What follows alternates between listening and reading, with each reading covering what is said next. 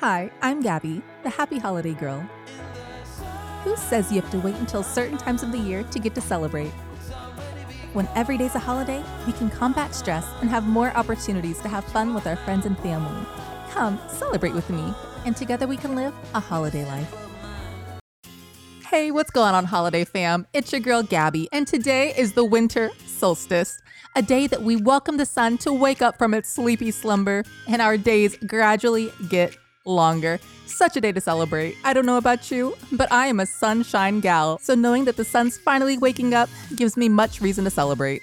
Cultures all around the world for millennia have been celebrating the winter solstice, as can be seen with various historical structures all around the world. So let's not delay, get ready to play. Today is Winter Solstice Day. Question number one it's a word question. What does the word solstice mean?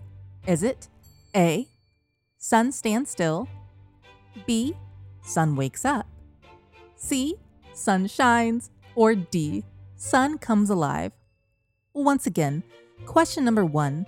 What does the word solstice mean? Is it A, sun stands still, B, sun wakes up, C, sun shines, or D, sun comes alive? And the answer is A, sun stands still. Wikipedia.org says the word solstice is derived from the Latin sol, or sun, and sistere, to stand still. Because of the solstices, the sun's declination appears to stand still. That is, the seasonal movement of the sun's daily path, as seen from the Earth, pauses at the northern and southern limit before reversing direction. Question number two it's a world culture question. Which of these ancient structures is not aligned with the winter solstice? Is it A. Stonehenge, B. The Washington Monument, C. The Great Sphinx, or D. They're all aligned with the solstice? Once again, question number two Which of these ancient structures is not aligned with the winter solstice? Is it A. Stonehenge, B the Washington Monument, C, the Great Sphinx, or D, they're all aligned with the solstice.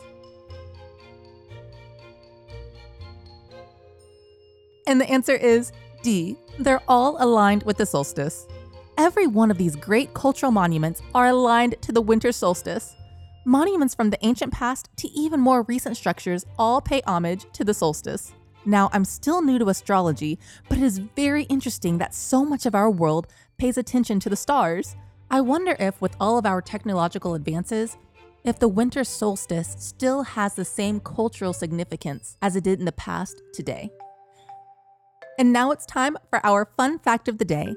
Did you know mentalfloss.com says the shortest day of the year marks the discovery of new and strange worlds? The discovery of North America humanity's landing on the moon, and the discovery of radium all happened on winter solstices. Head on over to my sister podcast, A Holiday Life, for more information about today's holiday and become a holiday lifer. I also have a website, aholidaylife.com, where I give out a free monthly activity calendar full of activities for each holiday. So head on over to aholidaylife.com now for more podcast and free fun. Question number three is a geology question. Which of these Alaskan towns experiences complete darkness for 67 days straight each year? Is it A. Juneau, B. Anchorage, C. Fairbanks, or D. Barrow? Once again, question number three is Which of these Alaskan towns experiences complete darkness for 67 days straight each year? Is it A. Juneau, B. Anchorage, C. Fairbanks, or D. Barrow? And the answer is D. Barrow, Alaska. According to Alaska.org, even though residents of Barrow, the northernmost town in Alaska, won't see the sun for 67 days come winter, they enjoy the midnight sun all summer, over 80 days of uninterrupted daylight. And although sun won't be making an appearance for a long while, Alaskans do experience a stellar night sky.